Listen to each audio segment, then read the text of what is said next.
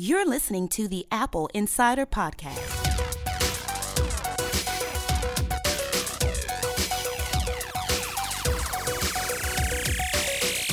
This is the Apple Insider Podcast, recording May 14th, episode 16. We've made it this far.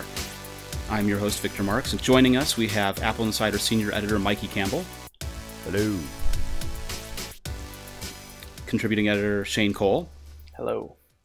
Today, we'll be talking a little bit about the Ming-Chi iPhone 6s rumors, the iPad Pro rumors, Fiat and automotive intervention, YouTube vanishing from some Apple TVs, the NYT Now app becoming a freely available app, and Apple Watch water resistance. One of the big pieces of news that we had this week was the iPhone 6 rumor, the iPhone 6s rumor to be clear.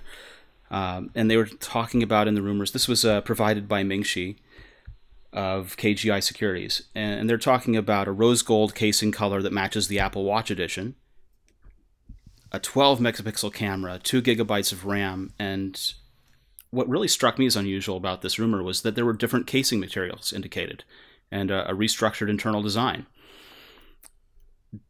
So, you know, the hint was that this would somehow address bending issues that people talked about when the iPhone 6 and 6 Plus launched. But it's really unusual, isn't it, that we have a new case construction and the second-year S models?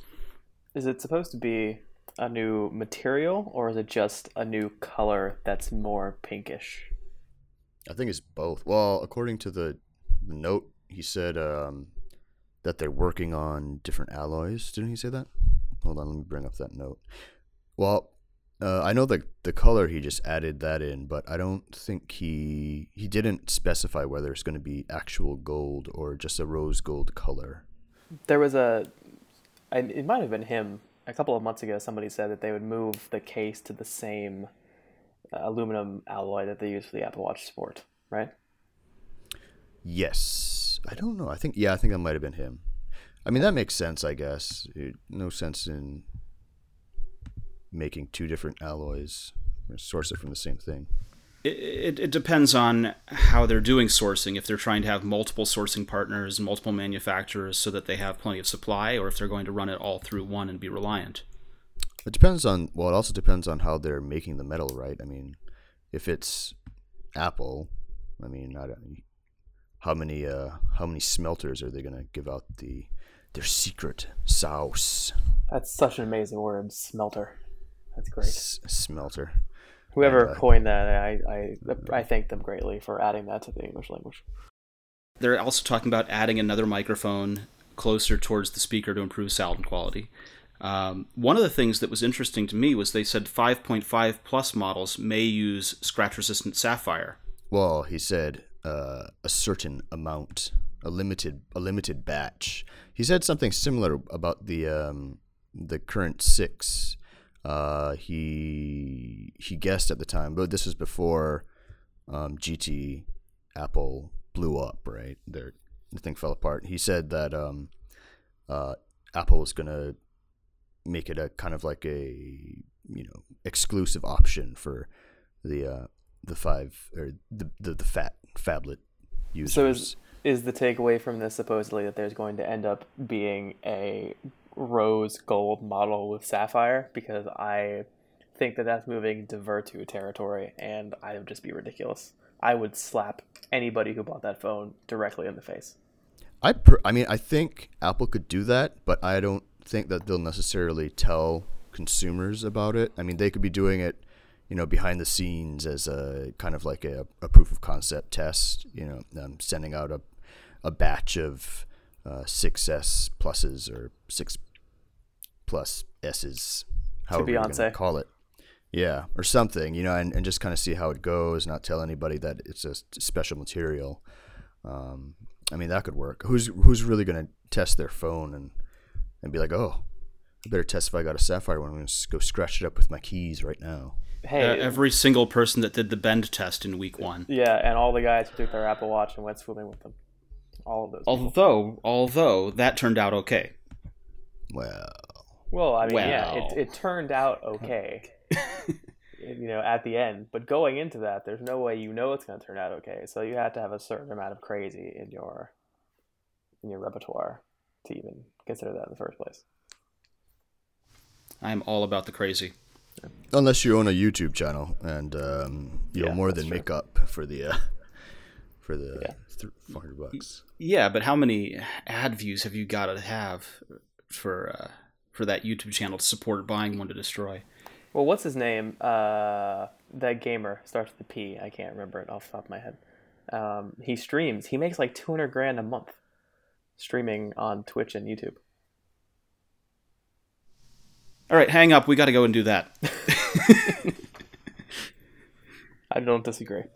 Now, so what of all of these different pieces of this rumor do we think are the most likely, most sensible to actually happen? I think there will probably be a rose gold model. If any of this is going to come true, it would be the rose gold portion. I don't know that there actually will be one, but I hope you're wrong. I mean, I mean a color. I don't mean an actual like gold iPhone. Just to clarify. Yeah. You know what's going to happen is they're going to, make that color available in the MacBook and then, everything. It's going to be terrible. Why would it be terrible? Do you have something against rose gold? I do. It's ugly. It clashes with his yellow gold. In limited scope, it's fine, like on a ring or a bracelet or something. But I don't know about carrying a huge slab of faux rose gold around. It's gonna look legit. I don't know. I saw a kid on the train the other day with a, the Samsung Galaxy Mega, the 7-inch phone. Yeah. He had it up to his face, and I couldn't see his head. He was like, I guess it was his mom's phone. And this kid was like 7 years old, and it's a Chinese kid, so he's small to begin with, right? And he had it up to the side of his face, and it was his little hand in the middle of the phone, and I couldn't see anything behind the phone. It was just like a phone on a neck. It was amazing. The joke's on you. His head was actually the phone. That would have been awesome. Farts come. Medical science is coming far quickly. So I think the 12 megapixel camera, we're going to see some kind of camera improvement. I could see that. Sony's been really gunning hard with the camera modules, since that is their only money-making business at this point. Not true. Their only significant money-making. I was just going to be an asshole and say that actually they have an insurance business in Japan that's really big. That's where they make all the cash. Yeah, it's true. Selling old people life insurance until the big one hits. Anyway, they're really like publicizing how great their camera modules are, and I wouldn't be surprised if Apple picked one up either for the 6s or the 6s Plus. What about the RAM upgrade? I mean, we know that the iPad Air 2 has 2 gigabytes of RAM. Does it make sense for that to come over to the phone line as well? I don't see why not. Have either of you... Sorry, I apparently can't speak at this moment. Have either of you experienced with an iPhone 6 or 6 Plus that it just randomly hangs sometimes when doing seemingly mundane things like switching keyboards? Yes. Yeah, that happens to me all the time. And I'm wondering if that's an iOS problem or a RAM problem or some combination thereof. I've seen it a couple times, and I think they might be distinct issues, but I see it like, how you're saying with the UI and stuff, like visual aspects of it. And then I also see it with when I'm calling somebody sometimes, or hanging up, or like let's say I get a phone call and for some reason it drops or something, and I try to call them back immediately, nothing will happen. They'll say it's calling, or it'll keep cycling like that. So, I mean, that is probably a comm suite issue. But the one that you're talking about, the UI, I assume you use international keyboards, right, Shane? Yeah. Yeah. Like every time I switch to like a Japanese keyboard or something, it'll take a while to load up. So I'm not sure. It could be a prime issue. Now, what I've been seeing is Springboard crashing on me and relaunching the whole Springboard thing from the Apple logo on up. So that happens to me on my iPad Air too, all the damn time. Anytime, essentially every fifth time I use the four finger up gesture to get to the multitasking menu, it will just crash Springboard, and I'll have to wait till it reboots. Now, one of the things that I did on an iPad that I had a few weeks ago, that it had a game that wasn't launching, and the kid who owned it wanted me to help him figure out what was going on with the game. There was an app that we installed that allowed us to view the console logs on the Mac over USB, and through that I was able to figure out which part of it was dying. Have either of you guys attempted to do any of these things to diagnose what's going on? No. I've used Xcode a couple of times, but I haven't used it for that hanging issue. I mean, it's not a game. It's not like gonna stop me from using the phone, so I don't really care. I don't really use it that. I mean, I don't see it that often. So, yeah. But Shane, wait, do you have an Apple Watch? I will tomorrow morning. Oh. Okay. Or and where I am right now, later today. By the time our listeners hear this, he'll be wearing the Apple Watch. Which, by the way, quick digression, is a hilarious story. I ordered my watch on the day they all shipped, so April 24th, because my friends got one and I totally got peer pressured into buying it, even though I refused steadfastly in the beginning. And so I ordered it April 24th. Neil ordered his on launch day at midnight. I'm going to get mine before he gets his. Yeah, he's been kind of salty about that. He has been. I keep sending him updates. I would be too. My big takeaway here is that Shane can be peer pressured. Oh. Which is kind of awesome. We're going to have to use that. Yeah. When I went to preparing for shipment, I sent him a screenshot, and he said, I hate you. And then when it shipped, I sent him a screenshot of the tracking, and he said, no, I really hate you. But wait, did you get the space gray one like he did? No. I got the white and silver one. Oh. Yeah. Well, anyway, for the Apple Watch OS, I'm also seeing like weird issues, and it kind of makes me. I kind of agree that Apple has been dropping the ball on the software side, for the past couple years or so. When it comes to the watch, let me ask: are you seeing problems with apps that are running from within the phone, and the watch as a display? I'm seeing problems with the software itself, like the UI. Like, for example, just the past couple of days, some like weird thing started where apps that have compatible watch software, or that are compatible with watch, they just start installing themselves on my watch without my knowledge.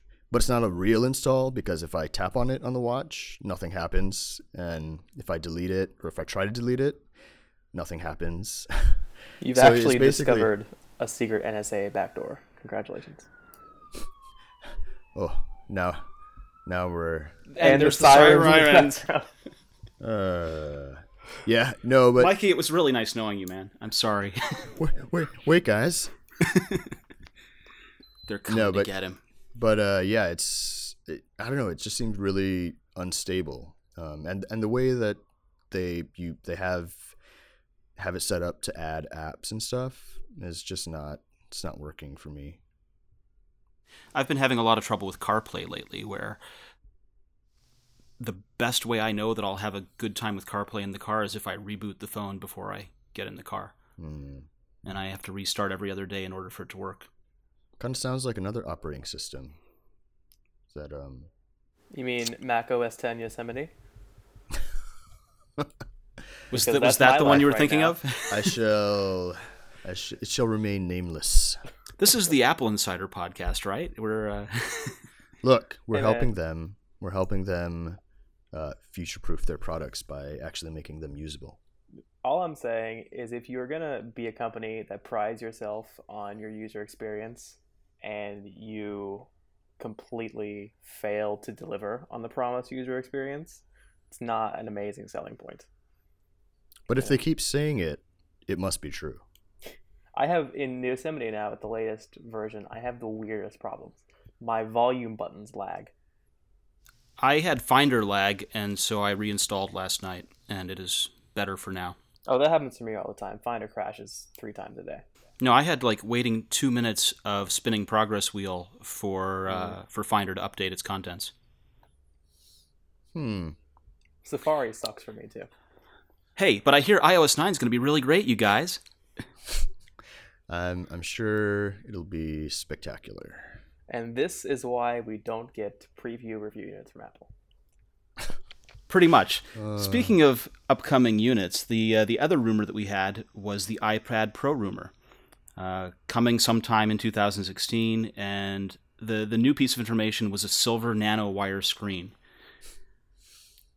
Which is the second time in 12 months that rumor has come out, and the first time around is for the Apple Watch, and now it's back again.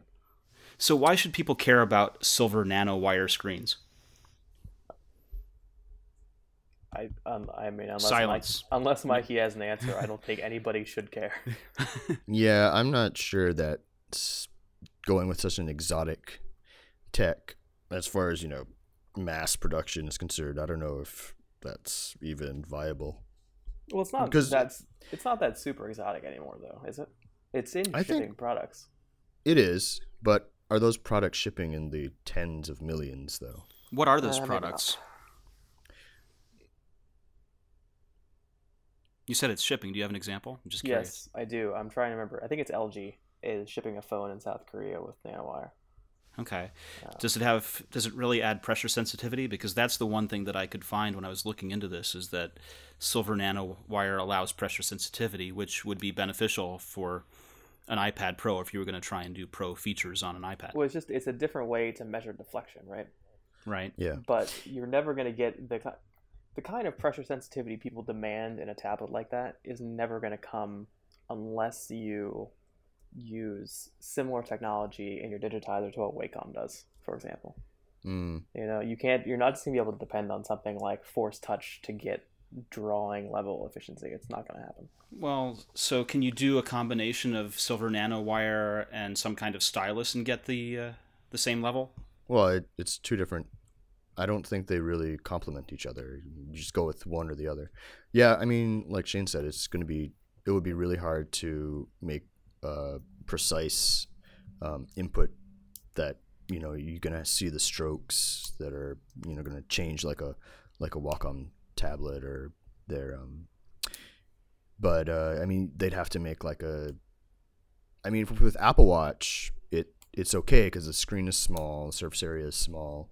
And I mean, I haven't seen the electrodes on the outside that Johnny Ive is talking about, but I assume that they're using like a triangulation or whatever technique to kind of position where your finger is.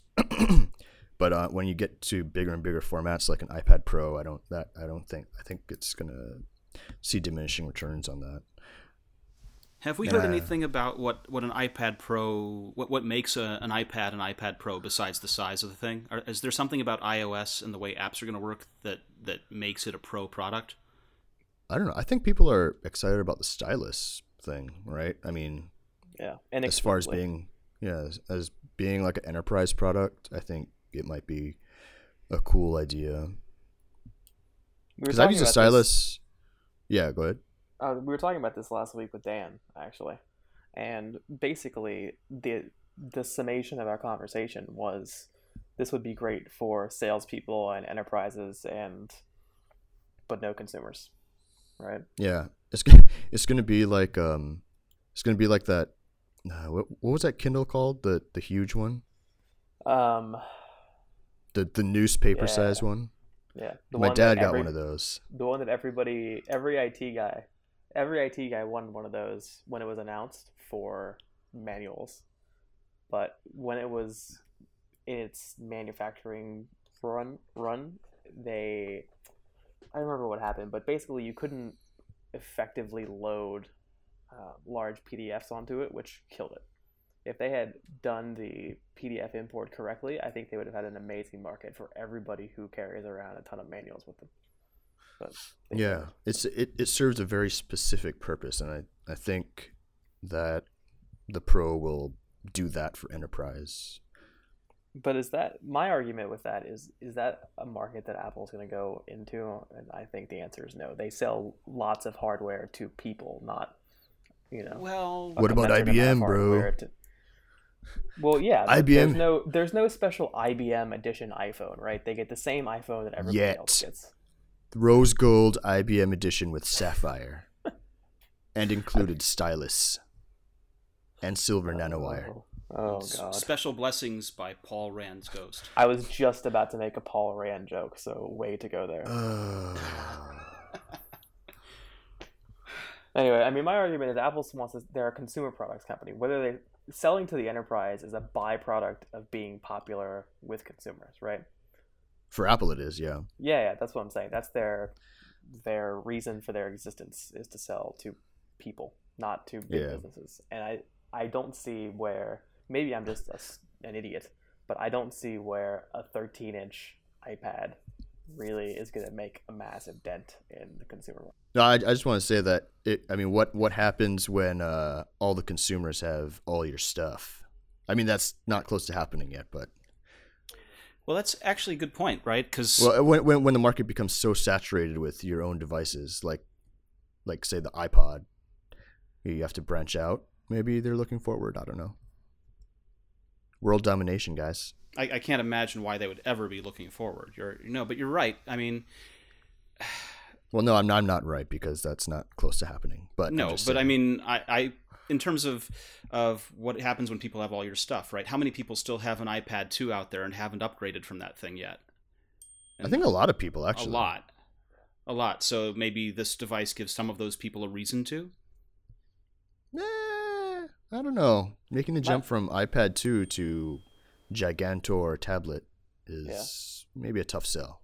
I went from iPad 2 to iPad Air 2, right? But I think, how many people who have an iPad now think that this is great if only it was massively larger and more inconvenient to hold in my lap? You know what I'm saying? Nobody. Yeah. Enterprise people. Salesman.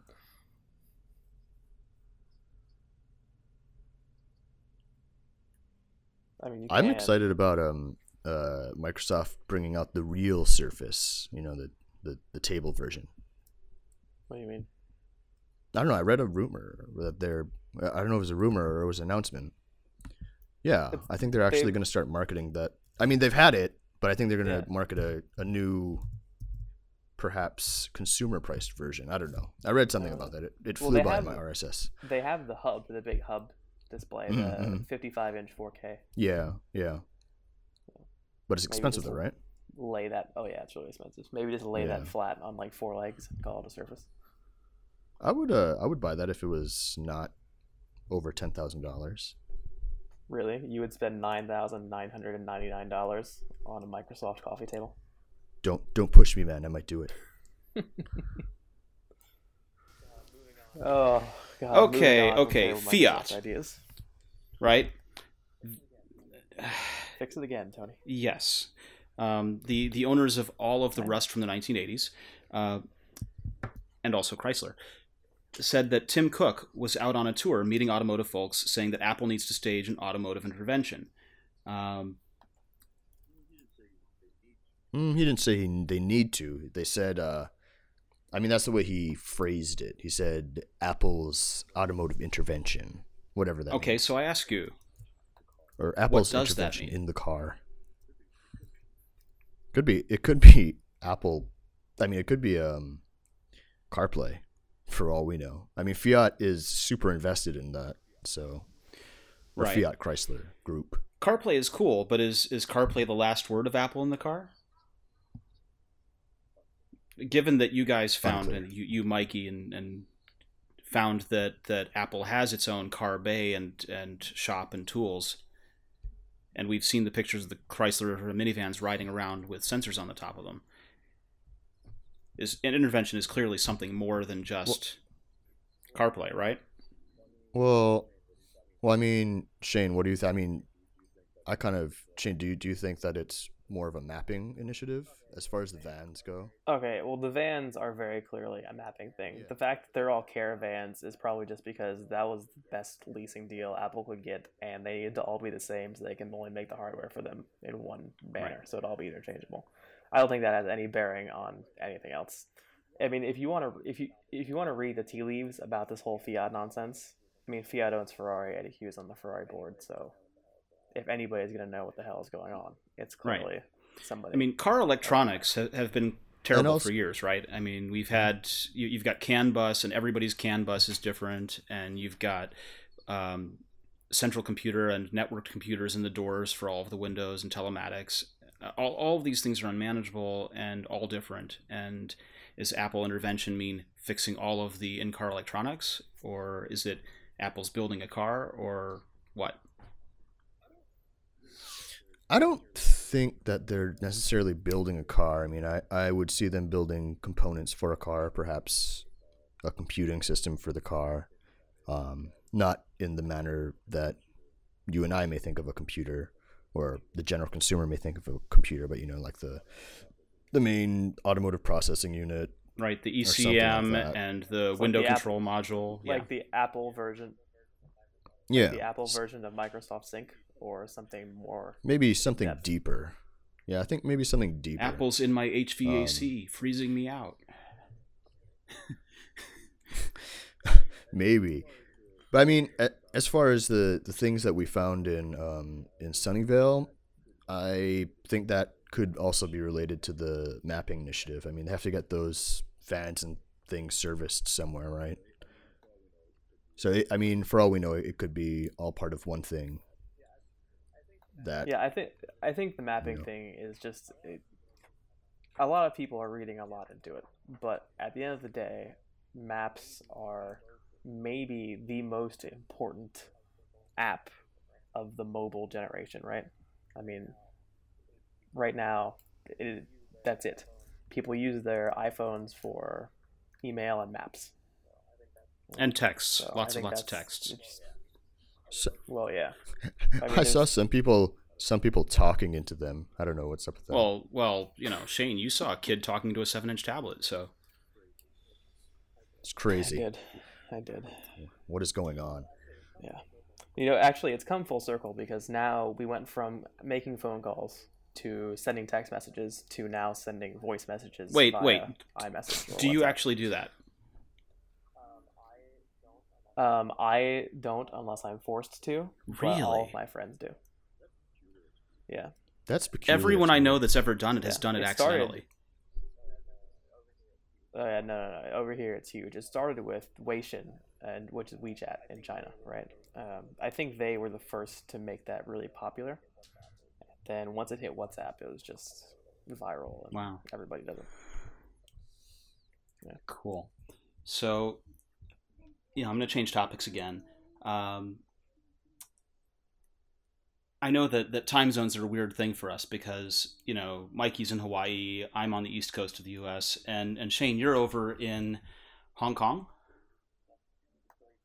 Yes, the great city. Kowloon, right? No? Oh, okay. No, I live on the island. Okay. I don't go to the dark side. But the dark side has cookies. Come to the dark side. We have cookies. The dark side does have cookies. Actually, strangely, the dark Kowloon side does have a really great bakery that's very famous. And it's so famous and so popular that people actually scalp their cookies. Wow. Yeah. But the reason I bring this up is that it is, as we record this, it's like 5 a.m. for you. It is. Your sleep cycle has got to be ruined, hasn't it? Yes, Apple Insider has destroyed my sleep cycle. Wow. You know, when I was at CES, I was at Showstoppers, and I saw, of all things, you know, they had at Showstoppers, they had all these gadgets and light bulbs that work with iPhones and remote-controlled robots and all this crazy stuff. And one of the things that they had at Showstoppers was a mattress. They had a mattress from a company called Casper, and today's sponsor is Casper Mattresses. And I bring it up not just because they're being kind and sponsoring us, but also because, you know, we talk about sleep in terms of time zones. And Mikey, I know you've got a sleep sensor. No, it's just mine. I just bought it because I'm a weirdo.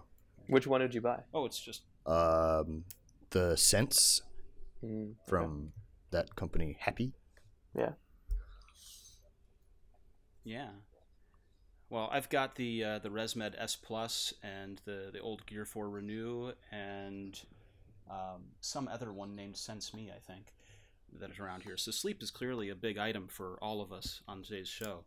And I wanted to mention that, you know, this Casper mattress is an engineered American-made mattress that is available at a pretty reasonable price, and you can get $50 towards any mattress purchase by going to casper.com/insider and using the discount code insider.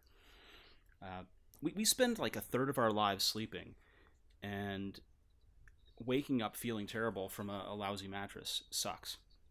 So what makes this Casper mattress different is that they're bringing together a couple of different technologies. They've got latex foam and memory foam, and because they've combined these two different density foams, it gives a better bounce and not a whole lot of sink into the mattress as you're sleeping on it, which is pretty cool. They've got a risk-free trial and return policy, and they'll deliver it straight to people. You can try it for 100 days, and if you're not happy, they pick it back up. So it's really, really generous in terms of just giving it a trial for 100 days. It's $500 for a twin-sized mattress and $950 for a king-sized mattress. And I don't know what you guys spend on mattresses, but when I priced the queen-size bed that we have, those are pretty reasonable prices. They can go ahead and get $50 towards any mattress purchase by going to casper.com/insider and using that code insider. And supporting the podcast. But the one industry you never expected Silicon Valley to take on. Well, their lead founder, as I understand it, was an IDEO designer. And IDEO, of course, has their hands on just about every type of product there is, right?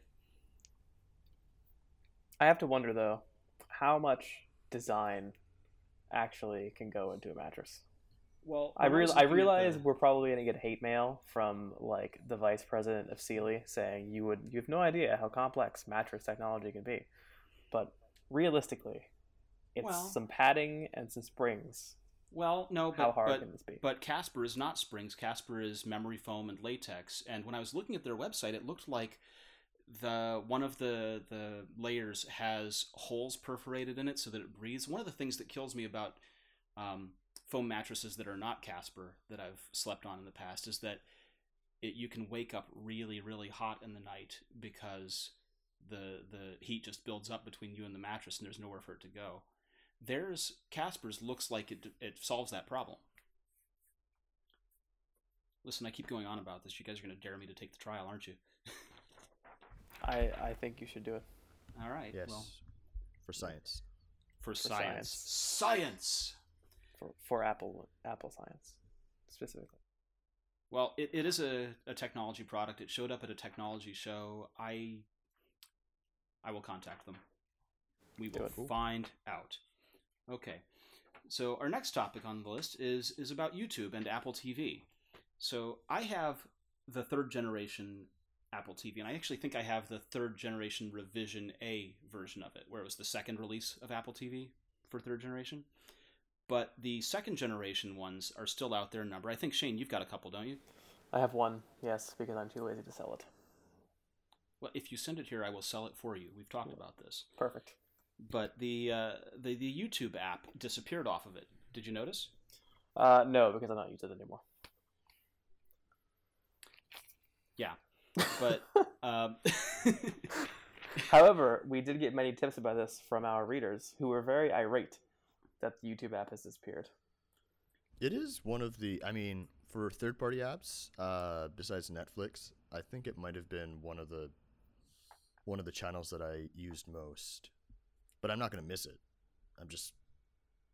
It was just there, I guess. You used it because it was there, and it was there because you used it, and now it's gone. Yes. Well, it's gone because they changed the data API for YouTube, right? Exactly. And somebody in either Apple or Google or both made a decision that updating second-gen Apple TVs was not worthwhile. I'm guessing it's Apple's side, truthfully, because this is the third thing that they've done to phase out the old Apple TV. It didn't get Beats Music, didn't get the UI redesign. Wasn't there one other thing recently that didn't get? Aside from a YouTube update. Did it pick up the HBO channels? Did it pick up HBO Now? Yes. Wait, I think it did, right? Yeah, I think it did. I don't know. Anyway, there have been at least three things that they've done to try and goad people into upgrading, which they did successfully with me, and if they announce a new one next month, I'm going to be upset. Well, that price reduction is... yeah, pretty obvious. Well, it's pretty obvious, but it is also helping them move units, right? There are people that I know personally that were willing to look at Amazon's box or some of the other ones and said, oh, wait, Apple TV is $69. I'll go get that. Yeah. Now, but it's interesting because who controls? So it's the two sides of that relationship, right? There are updates that I really wish Hulu would make to their Apple TV app, but Apple controls some of when those things can roll out. But Hulu's also responsible for this too, right? Well, I think Apple exercises a huge amount of control over the Apple TV, and we've seen that with Sling, right? Where Sling just refused to support the Apple TV. They gave us a preview account. They gave me a preview account, and the service is actually really, really good. I use it a lot. Don't tell them that though, because I'm not in the US right now. But it's not on Apple TV, and that's the only thing that actually keeps me from using it more.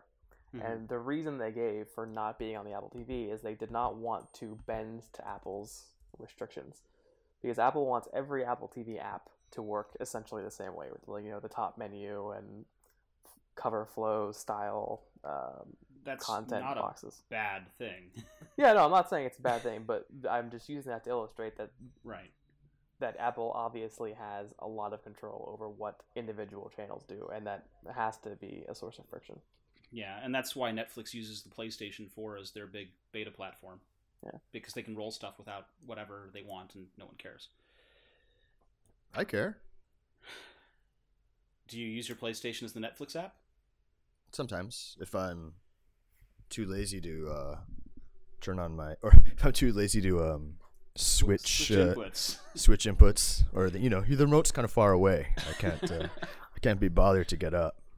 Get it? You know what I discovered recently about Netflix on the Apple TV is that your viewing history is actually apparently stored locally. It gets synced back, right, to Netflix. Yeah. So if you go to Netflix.com, you'll see what you most recently viewed. But my Apple TV crashed the other day, and when it came back up, my Netflix viewing history was gone. Interesting. So everything I've watched since it came back up is there, but everything before that's gone. It didn't refetch from the network to re-grab the history. Okay. Maybe it's a token or something. The third generation unit's a little long in tooth. I mean, it came out in 2012, and so I guess it makes sense for a new one, but what are the kinds of things you're looking for out of a new one? I've heard so far A8 processor, because the existing one's what, an A5? Sure. And 4K video. Is 4K video a big thing for you guys? Yeah, because I need to watch the 3 movies that are out for 4K right now. Yeah. And I can't. Right. Is the idea that Apple going to 4K solves the chicken and egg problem? When there are more people able to view 4K, more movies will be made in it? No, there's no way that the 1 million units of Apple TVs that Apple's going to sell is going to be 4K. Movies have been, yeah, I mean, they've been shooting movies in 4K for a while. And, yeah. I mean, they use masters that are of even higher quality, of course. Yes. So it's not really a question of do they have the content. They obviously have the content. They just don't have the delivery system, and I don't think Apple TV has a big enough share. Not to mention that 4K TVs are wildly expensive still. Yes. Yeah. So. Well, I'm just waiting for the 4K OLEDs to come down in 5 years. You guys and your 4K. I want 8K. I don't want any of it. My TV, my 1080p is very nice as it is. No one wants it, but you're gonna take it. Yeah, I know. And you'll like it. Yeah, no joke. Every time I walk by, like, an AV store here, I look at the big Samsung's, like, 70-inch 4K that they have in the window, and I want it, like, desperately. My inner nerd self wants it. But do you really need 4K at 70 inches? I don't think so. My apartment's only 300 square feet. Yeah. I mean, my TVs are old and 720p. I don't need 4K at this time. Yeah. Well, no one needs it. Of course, they're going to say they can see a difference, but, I mean, to get a TV that, or to get a panel that will actually, you can actually perceive 4K, it's out of the price range for 99% of the people. How large and how close do you have to be to it? There's a chart. You can go to, like, HD Guru or something. There's a point where it doesn't matter. Just like 1080p, right? I mean, if you sit 5 feet away from your 55-inch 1080p TV, then you'll see a difference. But yeah. I mean, the thing, other than that, you know. The thing that I want most, I have a new Apple TV, or even just a software update to this Apple TV, is an app store so that I can have the content sources that I actually want on my TV. Well, is that coming with things like HBO Now? If there are more apps that deliver their own channel, is that going to solve it for you? I mean, yes, but right now you have to go... Well, I mean, presumably Apple will curate any Apple TV app store anyway. But I think that the barrier to entry is much higher right now than it could be in the future if there was a better distribution model. Okay. Speaking about distribution models, the NYT, or the New York Times Now application has gone free. They dropped subscription fees for unlimited article access. And that's kind of a big deal because if you've been on the internet at all in the past 20 years, everything behind the New York Times has been behind a paywall. So smooth segue, and I agree. Yes. So do you use this app? Have you downloaded the app? I don't use any One Publications app for news consumption. I use aggregators, so I don't know. I mean, I use the only thing I use from the Times that's branded is their crossword app. Yeah. Because I'm a nerd. Yeah. Do you have a crossword subscription? I do. Yeah, I had to pay. I have my NYT, I guess, news account is still active when I was in college. But I have to pay an extra $8 a month for the crossword account. It pisses me off. But I still do it because I, too, am a nerd. I disliked it when they switched over and they got rid of the rankings because, But on the subject of what we're actually talking about, though, I use the NYT Now app when it came out. Neil uses it a lot. He really likes it for reasons passing understanding. I don't see what the value is for... My thing is, the New York Times is all about the in-depth article, right? And NYT Now is trying to take the New York Times and make it to Twitter. So I think what they should have actually done is just called it what it really is, which is NYT, we're terrified we're able to get in the news from Facebook and Twitter app. Right? I mean, that's exactly what it is. It rolls off the tongue, yes. It's attempting to bring people back into the fold who otherwise would see the headline on their news feed or on their Twitter feed, and then that would be it. But I don't see if it actually has that much value. The Times are behind the curve when it comes to new technologies. They're behind the Times, but they're the Times. They're the newspaper of record for all of America.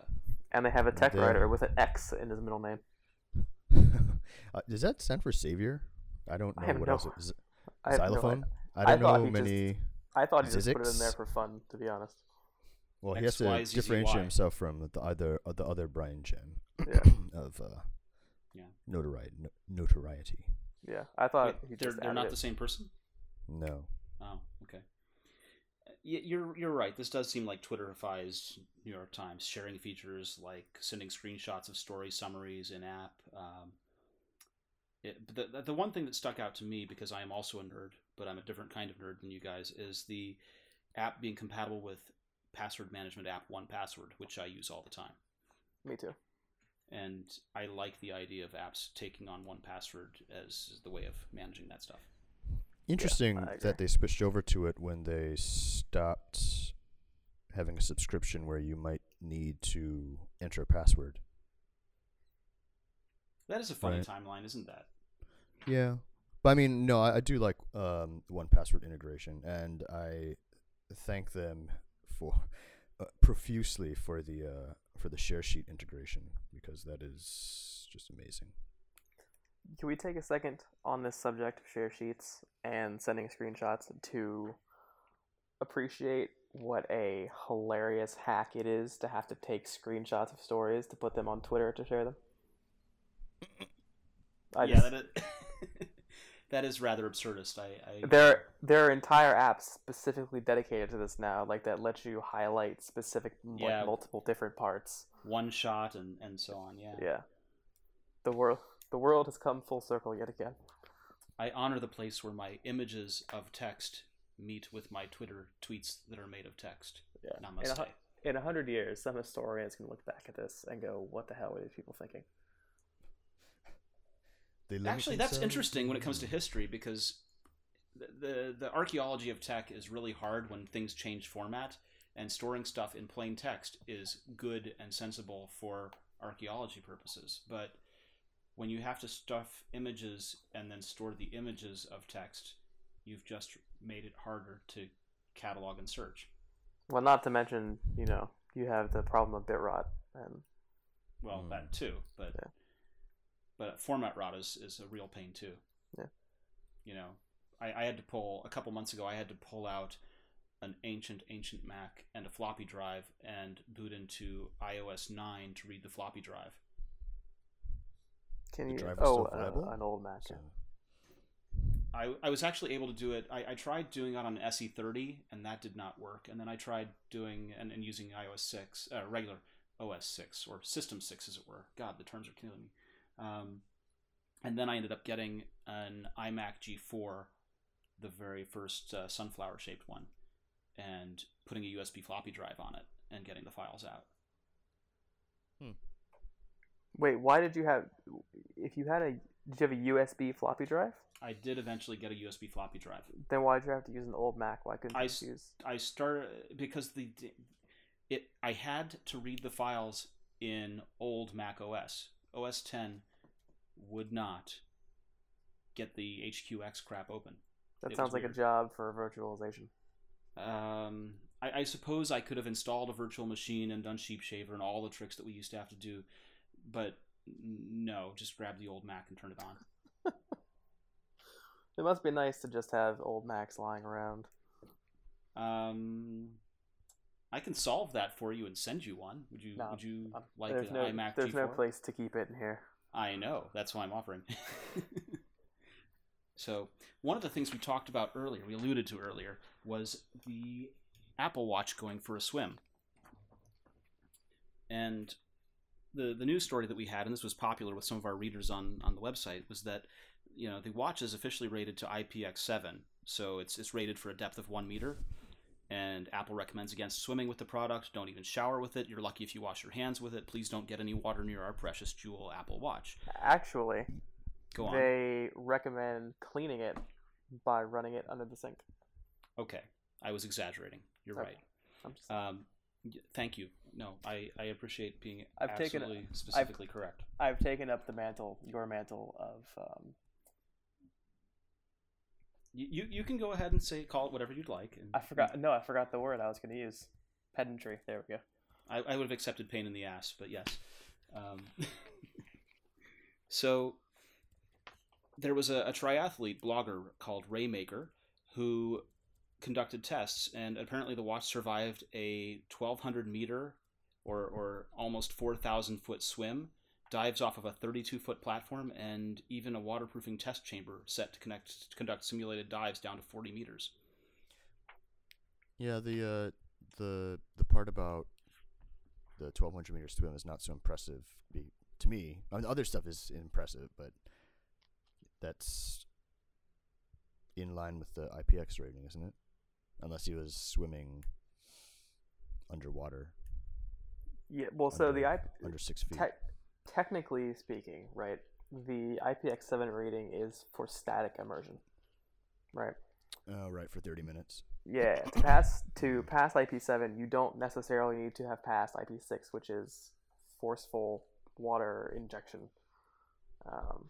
Has anyone tried injecting the watch with water? You know what I mean. Well, isn't that what the simulated dive down to 40 meters would do? No, that's the pressure. That's pressure static immersion, but the idea is that it's easier for something to be water resistant when it's just sitting there versus when there's a force applied to it. Right. So dynamic immersion is I'm slapping it into the water. Yeah, or like I'm in the shower, there's a nozzle aimed at it, you know, or I'm in a strong current and et cetera, or I'm moving through the water during a 1,200 meter swim. Right. I mean, so you go to the car wash and take the pressure washer right at the digital crown. And... Yeah, I don't. It's not. I don't agree with those articles that are saying, "Oh, Apple secretly made it waterproof." They just rated it at a level that's conservative. Yeah. For very good reason. Like Yeah. Like as they always do. Like, I mean, most other, or pretty much all other companies, they're not gonna rate it right at the edge of failure. Yeah. Because, I mean, that's not good business practice, obviously. Yeah. But that simulated depth test was it's pretty impressive, I guess, because there are a decent number of holes on this watch. Yeah. It's worth noting that IPX7 is the same resistance rating that you get with like handheld GPS units that are rated to be rugged, you know, to use outside in the rain, and if you accidentally drop in a puddle, you'll be okay. I mean, it's exactly the same. So I think that's what they were going for.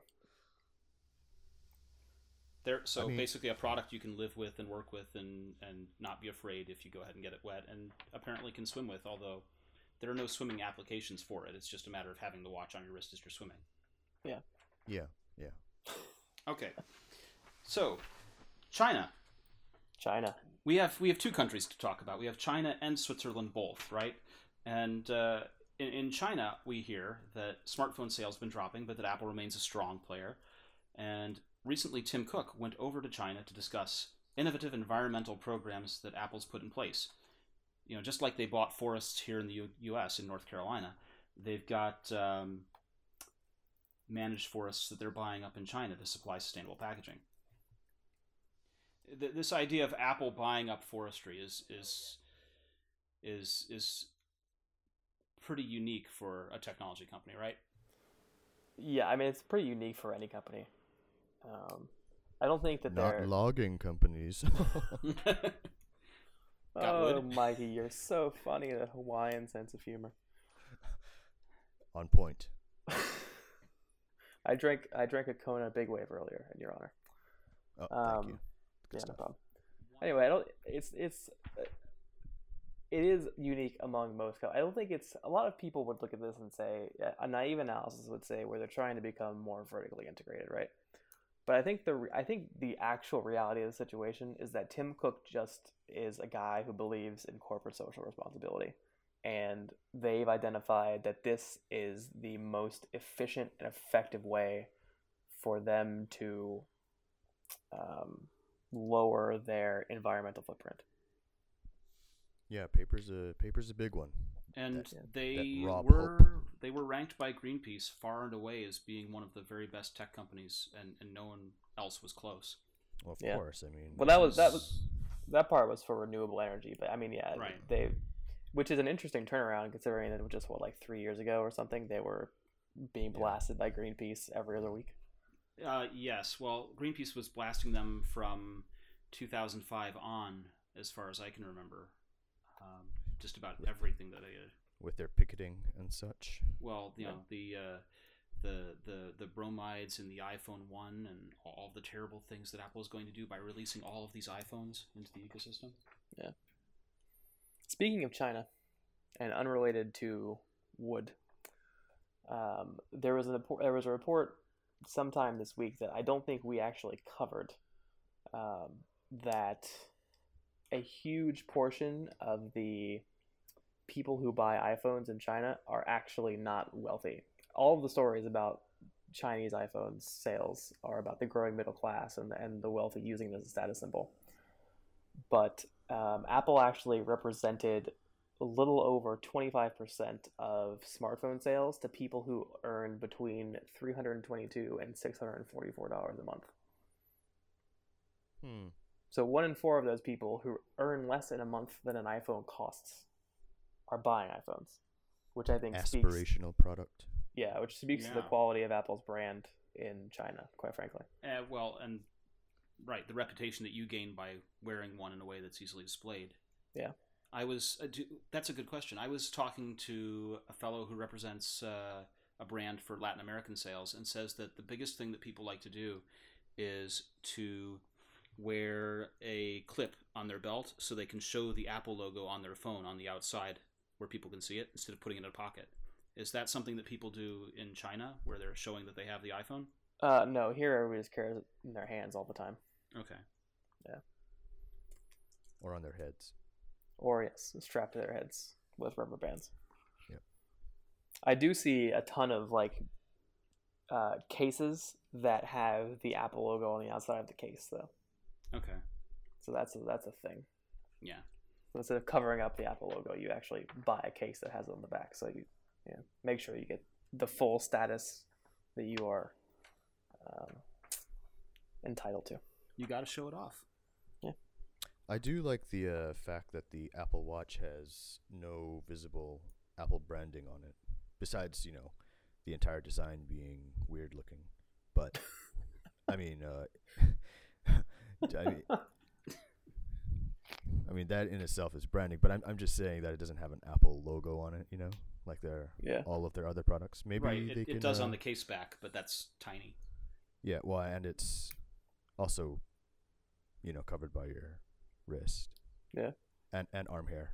Great wrist shot there. All of our commenters on the website that saw the shot of the Apple Watch on your wrist were so there were like two or three that said Harry, and then everyone else was on your side, Mikey. Everyone said, "Well, don't pick on him. You'll give him a phobia. You'll give him a mental." They're impressed with the glorious mane on my arm. They were, but they care about your mental well-being. They don't want to give you any kind of troubles or worry or you know, a syndrome. To the people who are listening and have no idea what we're talking about, Mikey posted a story about how to customize your watch face, and in the story was a photo of his watch on his wrist, and his arm is quite hairy. It's her suit. You are you are endowed with follicles, let's say. Yes, and look, the internet was awash in comments about the amount of hair that is on Mikey's arm. Exactly. It also stands out because I haven't seen the sun for quite some time, and my black Asian hair is quite stands in a stark contrast to my snowy white skin. But you live in Hawaii. Yeah, I never used to be this white, but then I got a job, and so it happens to the best of us. You got to do what you got to do. Yeah. Well, there's the old story about the congressman from Hawaii who spent half his time tanning on the Capitol balcony because if he went home without a tan, they'd know he'd gone to Washington. Yes. Yeah. Good stuff. That was supposed to be funnier than it came out, but yeah, what can you do? No, it is funny. It's good stuff. Thank you. It's very important to keep up. Thank you for soothing my ego. Well, that's all we have for this week. This is the Apple Insider Podcast. Join us next week when we'll talk about more incredible things happening in the news. We had with us Mikey Campbell. Yola. And Shane Cole. You are welcome for my presence. Thank you. And I'm your host, Victor Marks, and that wraps it up for this week. Feel free to please listen again and subscribe and leave good reviews on iTunes.